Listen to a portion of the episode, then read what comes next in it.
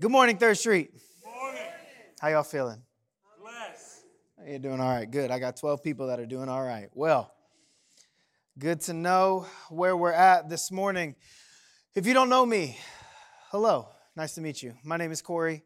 Uh, I'm one of the pastors here at Third Street Community Church, and this morning it is my distinct honor and my distinct privilege to bring forth the word to you all this morning. Uh, I'm wondering if I have uh, more than a handful of people who are ready and excited to get into the word of God this morning. Do I have more than a handful of people who are, okay, praise God. I see your hands in the back. Praise God. If you've been with us, you know we've been walking through the series called Provoke Church. If you're hanging with me this morning, say provoked. provoked. If you're going to try and stick with me as long as possible this morning, say provoked. If we're going to fight together the temptation of the devil to stay off of those electronic devices and the apps that they prevent, say provoked. Amen. We've been in this series called Provoked. We've been walking through the first chapter of the book of First Samuel, and that brings us to the story of a young woman named Hannah. Hannah, as we have discovered over the last several weeks, was someone who was married to this dude named Elkanah. And uh, their situation is that Hannah, though she desperately wanted to, could not have a child. Elkanah went to means and resources outside of what he perceived Hannah was able to provide for him. And so he married a second wife named Peninnah. And the text picks up where year after year, scripture tells us they went to this place called Shiloh to worship, where Elkanah would divvy out the sacrifice. Uh, Hannah would weep and be upset, and Peninnah would just poke and provoke and taunt Hannah for not being able to have children. Until Hannah eventually, crying out to God, is in God's own wisdom and for God's own purposes, is blessed to bear a child. And that is where we pick up our story. The text, as I said, is 1 Samuel. If you have your physical Bibles with you, you can go ahead and turn to 1 Samuel. If you do not, and that's okay, because there's a faithful reading of the text up on the screen. We're picking up in verse 21 of the first chapter of 1 Samuel.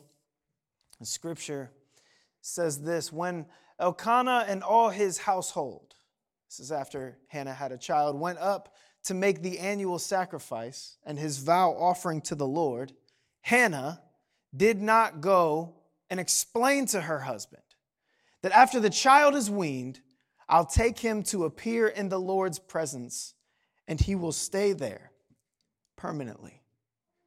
Her husband, Elkanah, replied, Do what you think is best and stay here until you've weaned him. May the Lord confirm your word. So Hannah stayed there and nursed her son until she weaned him. When she had, she took him with her to Shiloh, as well as a three year old bull, half a bushel of flour, and a clay jar of wine. Because what do you keep in your purse? Though the boy was still young, she took him to the Lord's house at Shiloh. And then they slaughtered the bull and brought the boy named Samuel to Eli. Please, my Lord, Hannah said, as surely as you live, my Lord, I am the woman who stood here beside you praying to the Lord. I prayed for this boy, and since the Lord gave me what I asked him for, I now give the boy to the Lord. I'm going to read that part one more time just in case we didn't get the emphasis. I prayed for this child. And since the Lord gave me what I asked him for, I now give the child to the Lord. For as long as he lives, he is given to the Lord. And then they worship the Lord there. I've mentioned this in here before.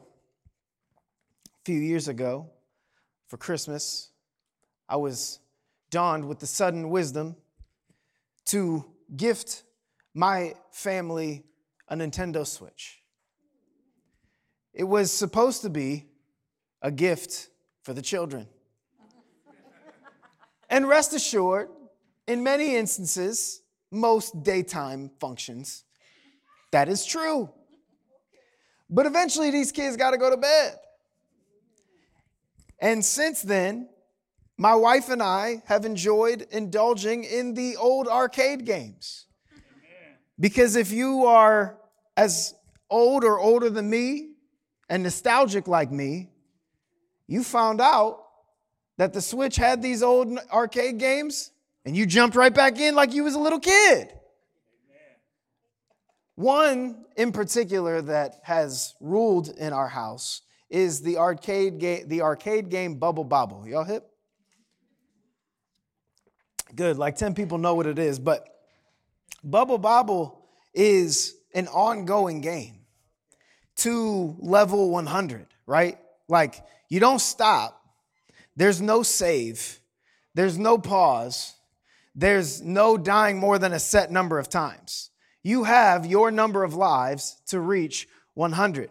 Well, this summer, when Rachel had her surgery and we were at home for a while, our kids decided, you know what?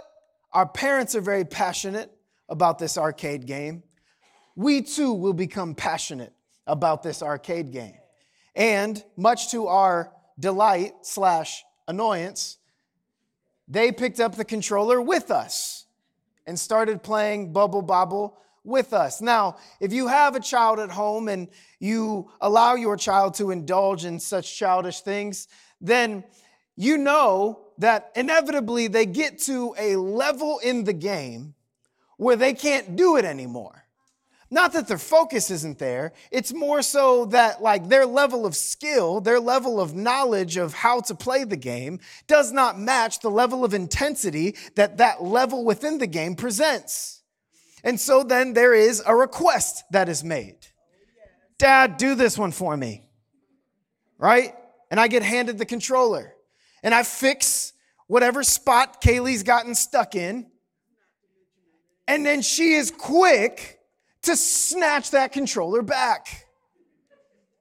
But here's the thing that in my flesh and in my frustration, I want to communicate to Kaylee is that if this level of intensity is too much for you and you needed my help to get past it, don't you think by natural logic that you will need my help to continue in this game? Don't you think that if this level of intensity has got you feeling trapped where you're at right now, don't you think it's gonna hit you even harder if you advance past it? So then, applying natural logic, why would you take the controller back? Only for five seconds later for you to be like, Dad, will you do this for me? Yeah. Or you could just let me play because I will win.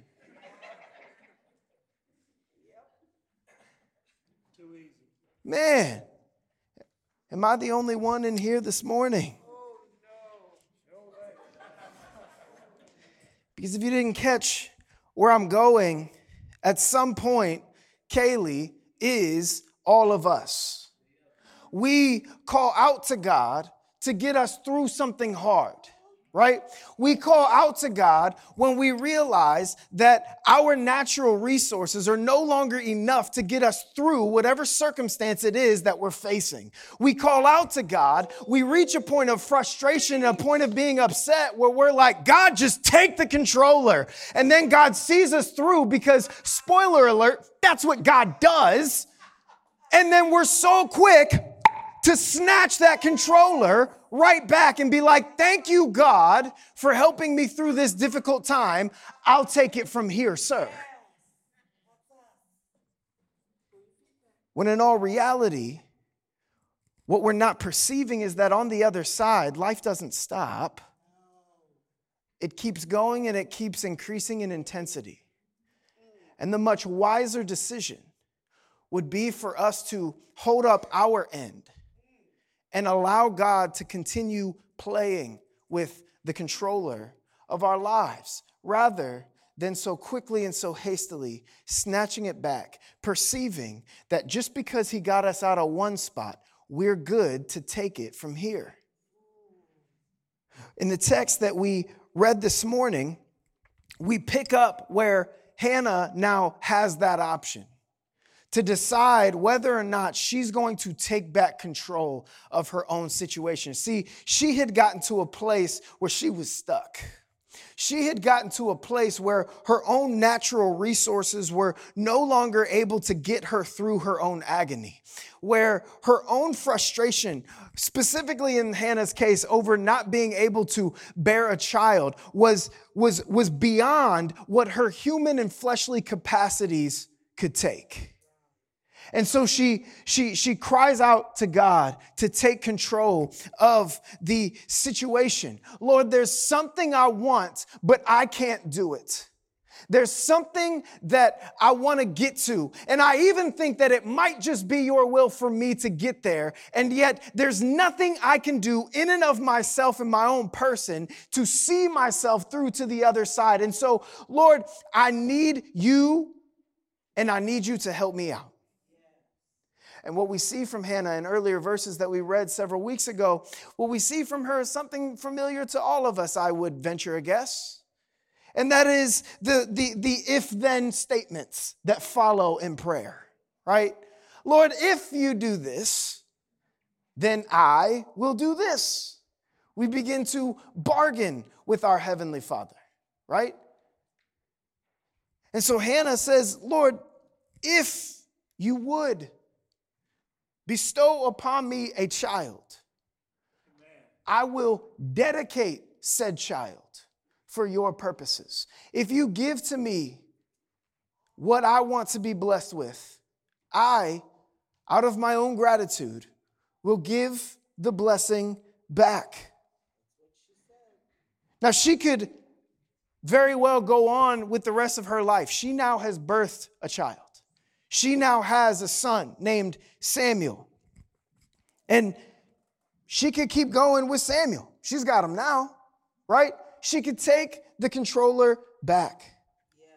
But what she communicates to Elkanah, the first part of what we read this morning, is that she intends to do something different she intends to hold up her end of the promise to God. And so when the boy was weaned, which in their culture was after about three years, at about three years old, maybe slightly older, she takes Samuel, her son, to Shiloh to dedicate him to the Lord, just like she said she would, and to leave him there with Eli to be raised in the priest's home, to be raised dedicated to the ministry of the Lord. Now, can I get out of the text real quick and just keep it real with everybody this morning?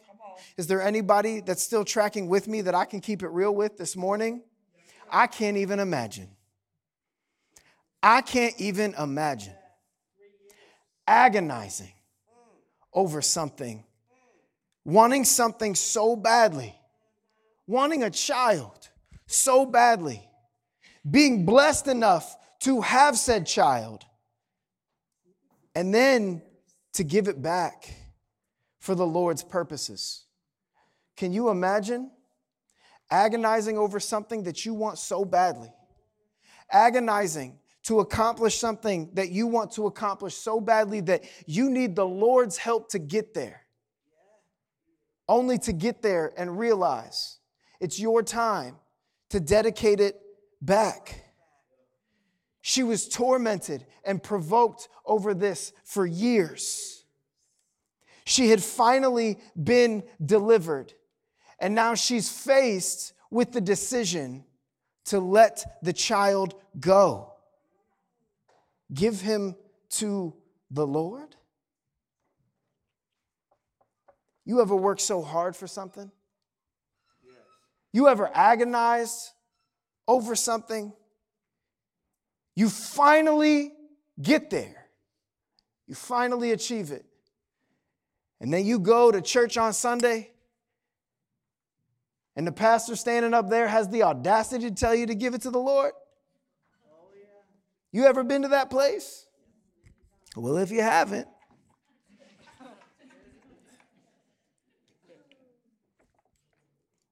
you ever worked so hard to get out of poverty?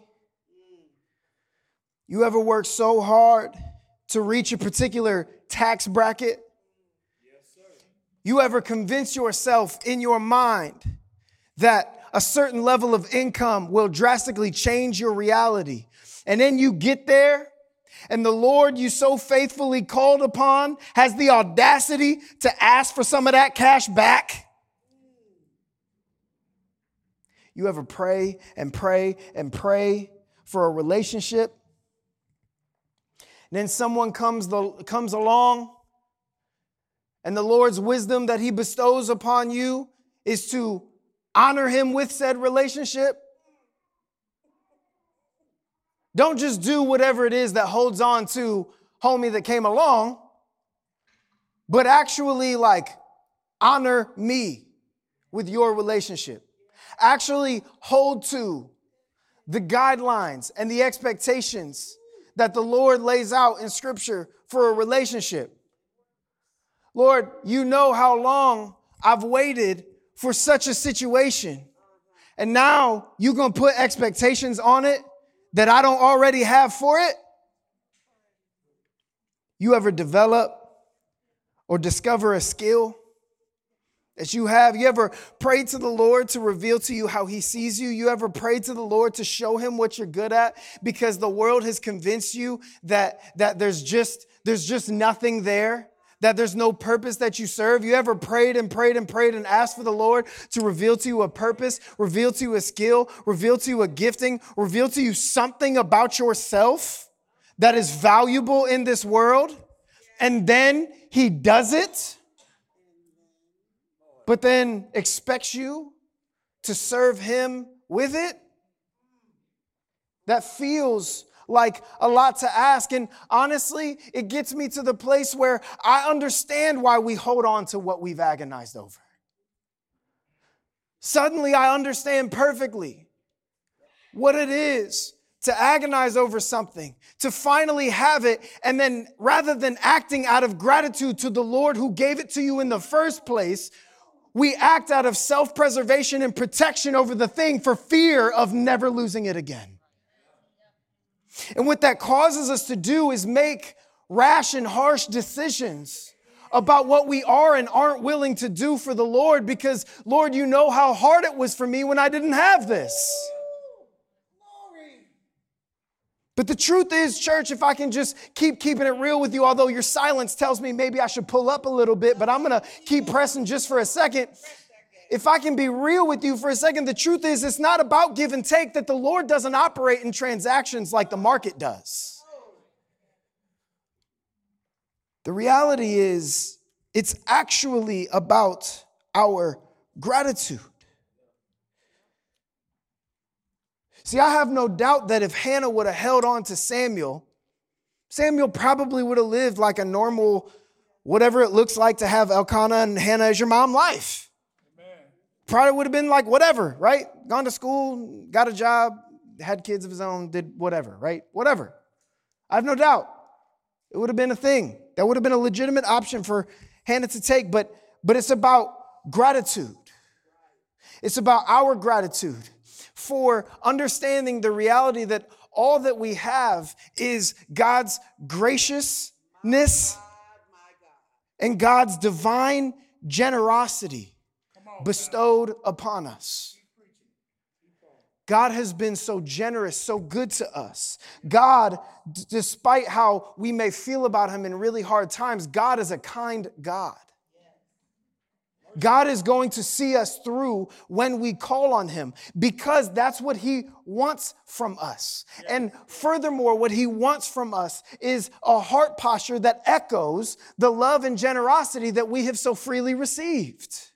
And out of that love and generosity, we give back then from what the Lord has given to us in the first place. Let me ask you this morning explicitly are you giving back to the Lord from what He has given to you? Are you actually offering to God from a heart posture that echoes the love and generosity that He showed you?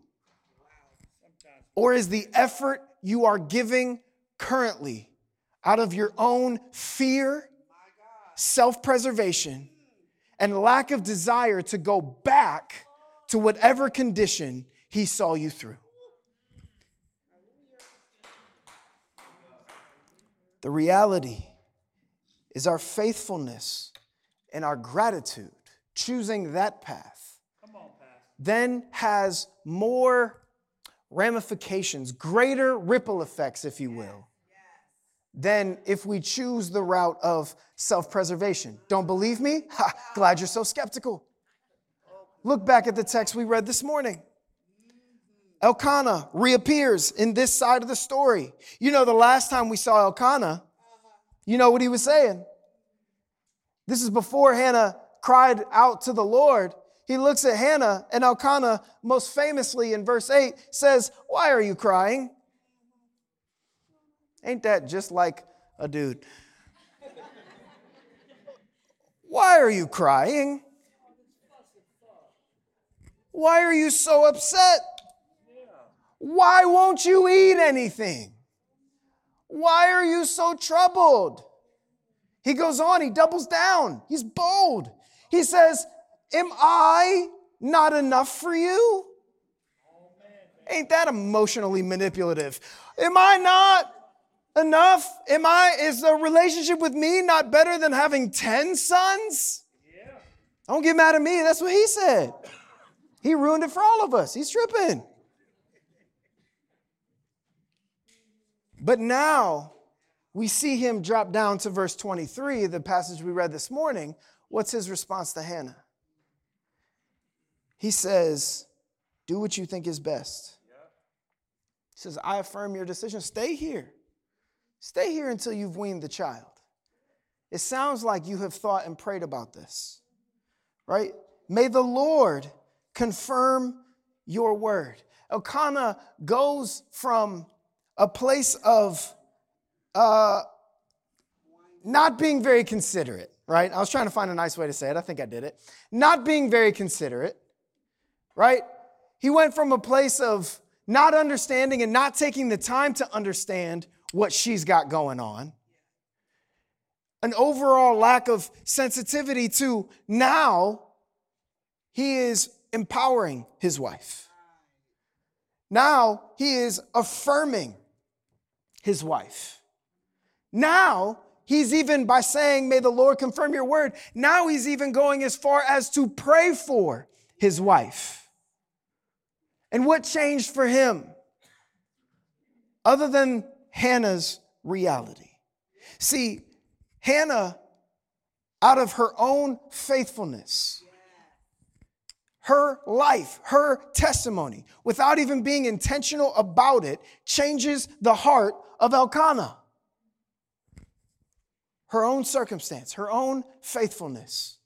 By natural byproduct, Elkanah sees that and his heart posture has changed. Can I bring up one more thing? Where's Peninnah? We didn't read, about her today, huh? Oh, you had so much to say, verses 1 through 11, P. But now all of a sudden we on verse 21, there's a little boy running around and you don't got nothing to say. Did you see Hannah check her one time? Did you see Hannah go out of her way to address Peninnah at all? As a matter of fact, Peninnah was the aggressor. Did, did Hannah ever go out of her way to even address, correct, lift up Samuel as if he's Simba and the Lion King and say, Peninnah? Look what I got, girl. Not one time. It's taken care of. She got nothing to say. God deal with her heart. Right? Isn't it beautiful? That Hannah had all of these obstacles, all this relational brokenness. Her husband's tripping, her husband's baby mom tripping. And not one time do we read in the text where she goes, she goes to the Lord. That resonated way too deeply with some of y'all. I'm just saying, like, the way that that just hit in this room was crazy. That was crazy. We're just gonna call that out, bro. That was crazy. It was crazy. But she's dealing with all these problems that apparently more than a few of you are also dealing with, right? But not one time do we read in the text Hannah goes to the Lord and says, Fix him, God. Reveal it to them, God. They're cold tripping. They're being mean. They don't see it. Reveal it to them, Holy Spirit, the ways of their iniquities. She doesn't do that. What does she do? She goes to the Lord about her condition. She goes to the Lord about her heart and her heartache. And she puts her faith in the Lord to change her own condition. She doesn't pray on behalf of these other people that are her obstacles. She doesn't rebuke the way that she's being treated. She prays for her own heart. She prays for her own condition. And isn't it just so beautiful that out of said faithfulness, those other barriers just get out of the way and change without her even having to go on a side quest? Isn't that crazy? Isn't that beautiful? Maybe I'm alone in this, but I feel oftentimes I'm tempted to pray for other people's hearts more than my own. Right? I feel like oftentimes I catch myself praying for, for, for other people's hearts to be prepared, for other people's hearts to be willing to receive, for other people to, to, to, to realize the speck that's in their eye while wholeheartedly and willingly, prayerfully ignoring the log that's in my own. I feel like I'm so tempted to, to, to pray things like, Lord, help them see that they're wrong, right? Help them see that they're being unfair to me. Oh I don't know about you, but I haven't, I haven't, I haven't seen a lot of those prayers return to me in a satisfactory way. People still be tripping. When in all actuality, what God may actually be wanting from me is a change in my own heart, a change in my own posture. See, when my focus is on my own heart and what I can control, which is my own faithfulness, God has always been faithful to me to work out the rest. And either those people suddenly aren't obstacles anymore or perhaps I mature to the point of no longer hearing or letting other childish things bother me. Or perhaps God does genuinely use it as a testimony to reveal other people's hearts to themselves. Maybe. But I can't go in with that expectation. Right? And so, my conviction recently, I was sharing this with somebody recently, my conviction has been every time that I'm tempted to pray for somebody else's heart. Not, not like, not like, like, like you're sick and I should pray for you. Not like that. You know what I'm talking about, right? Like every time I want to pray for God to fix somebody else's heart who has offended me, I'm instead convicted to pray about my own heart. Every time I'm tempted Got it. This is the devil. Every time, stomp out the devil. Just me? Okay. Um, every time I'm tempted to pray, Lord, you see this, right? You see how they're being unfair to me, right? I know you hear the words that they're saying, right? Every time I'm tempted to pray for somebody else's heart to be changed, I'm convicted to pray for my own. Because what I know is what God has done in and for me by my faith is much greater than anything I could have imagined. There's one more thing before we get out of this text for a while. There's one more thing that I just I can't resist but to, but to point out. It's that there's a there's a recurring thing in this in this text that keeps standing out to me. You know what's interesting to me, and I even I even went back and I checked other sources. I checked what other people, what other scholars had to say about it. I checked the the the, the Hebrew. I checked what other translations were saying because one of the things that stood out to me so evidently is the repetition uh, about the way that this text talks about the fact that Hannah couldn't have a child, right? I think our expectation and, and our natural, just like, like the, the, the short leap that we make it to, is we say things like Hannah was barren. But do you know that the Hebrew is never explicit to say that Hannah was barren? Do you know that, that, that every time it mentions the fact that Hannah couldn't have a child, what it actually, like more literally says, is that God had kept her womb closed?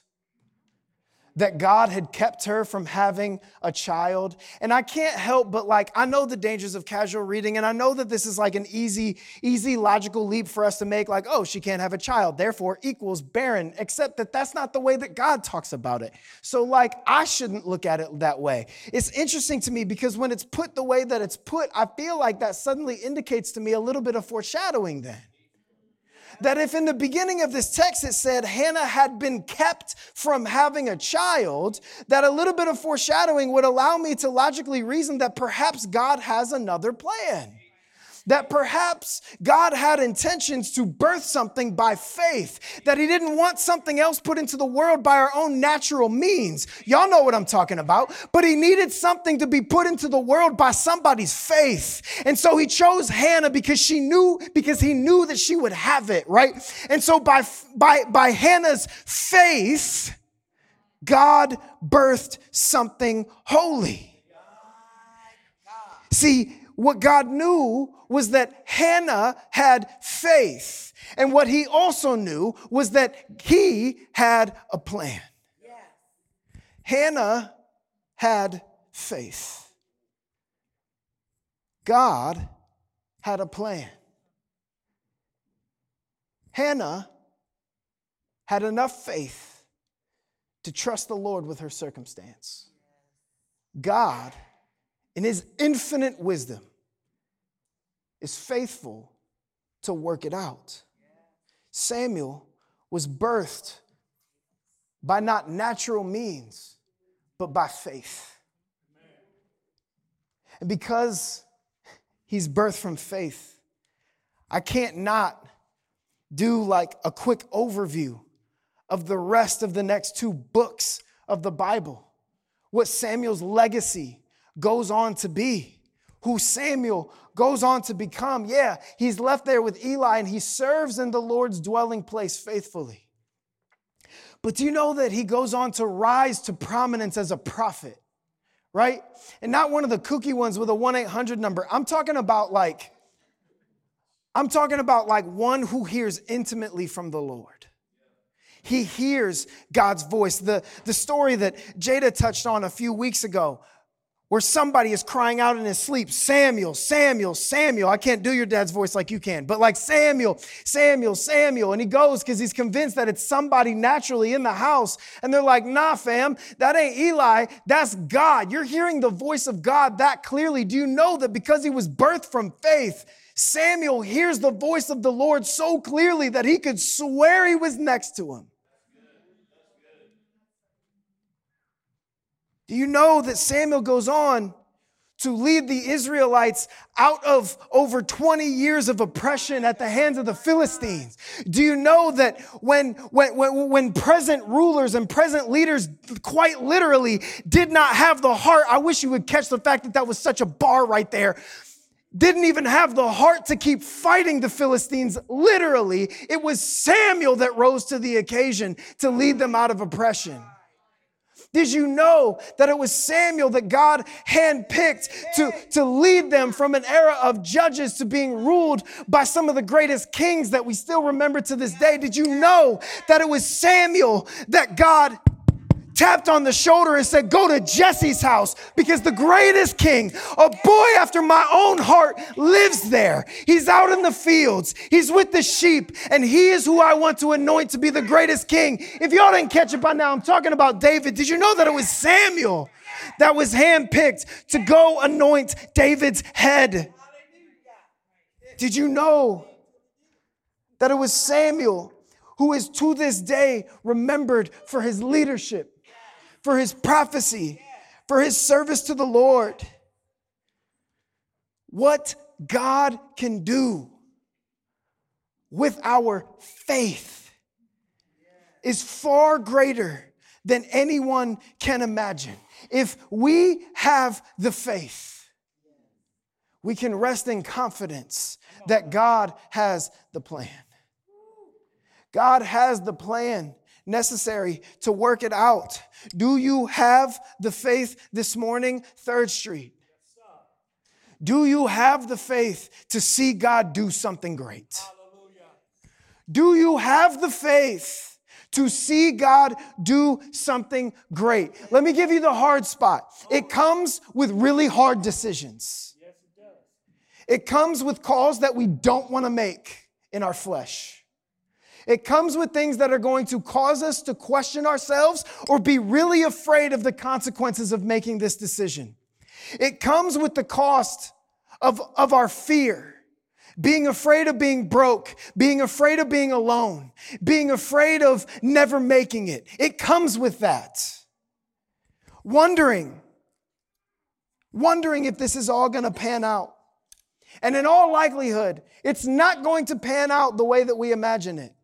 Have I painted a bleak enough picture? If we have faith, God has a plan that not only answers and eradicates these fears, but leads us to a place of promise that's even greater than what we had imagined in the first place.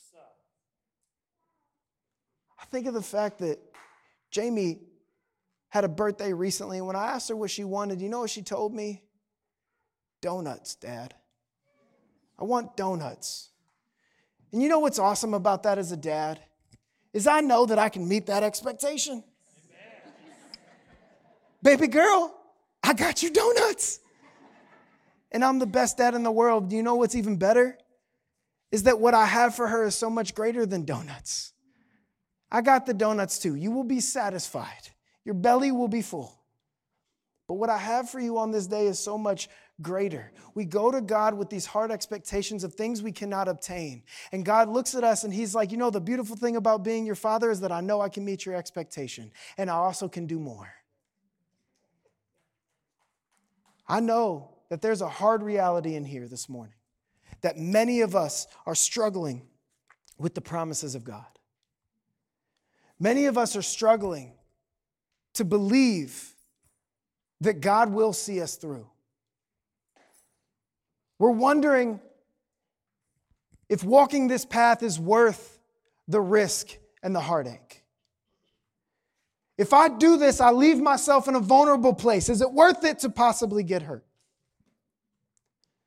Is it worth it to possibly end up the way that I don't end up? We're asking ourselves if God's promises extend to me too. I see how God included Hannah. Crazy enough, I even see how God included Elkanah and Peninnah, but does he include me too? I see how Jesus included the disciples, but does he include me too? I know many of us are wondering if it's even possible. Does God even still work things out like that anymore? Or is this just a whole bunch of ancient texts that we're chasing until we find something else? I know we're wondering if it's just better to do it my own way to take the controller back because if I have the controller, then at least I control my own fate. But can I tell you that for as many of you that have those fears and wonderings this morning, I'm looking out at just as many of you this morning that have a story about how faith, having a little bit of faith that God would do something great, radically changed your life. As a matter of fact, I'm standing in a building that only exists and is open to us and does the things that it does because somebody along the way had faith that God was going to do something great. I'm looking at many of you this morning that are only here right now because you had the faith that God could do something great in your life. I know that some of you are only in this room because you have the faith to believe that God will do something great in this community. Jesus once said it this way in Matthew chapter 17. He said, You have, you have such little faith that, man, if you, if you even understood that, if you even just had the faith of a mustard seed, and in case your grandma didn't teach you this one, it's, that's really small. That's really tiny. I don't assume that everybody here is garden aficionados like a few of y'all folks, right? That's really small. Jesus says, if you would have faith just of a mustard seed, you could tell a mountain to move.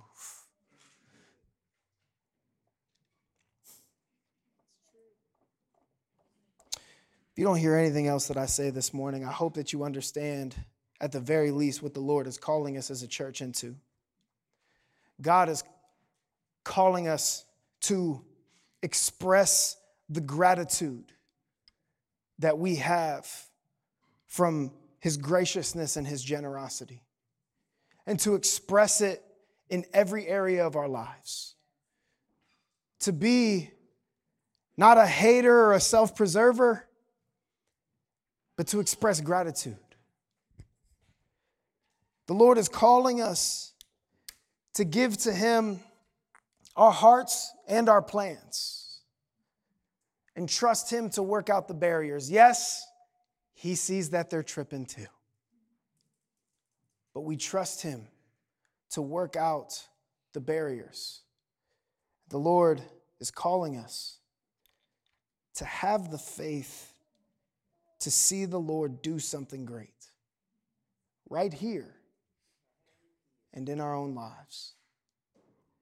Let's pray. Father God, we thank you for this day.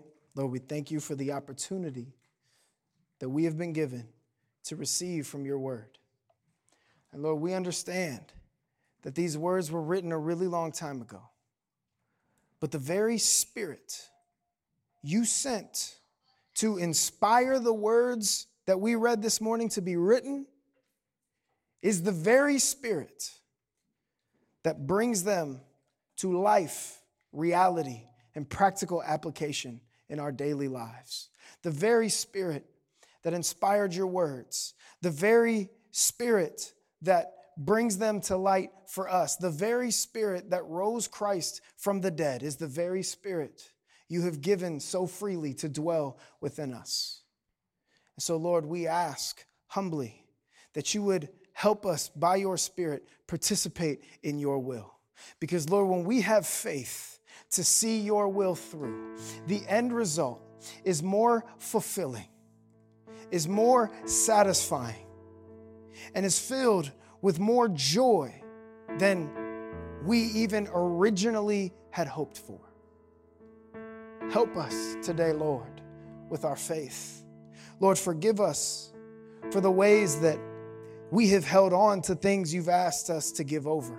Lord, forgive us for the ways that we've stood in our own ways. Forgive us for the ways that we've taken back the controller and said, Thank you for bailing me out. I've got it from here. And Lord, give us the faith, even if just as much as a mustard seed, to believe that you will do something great. Lord, impart within us today the faith to see you do something great.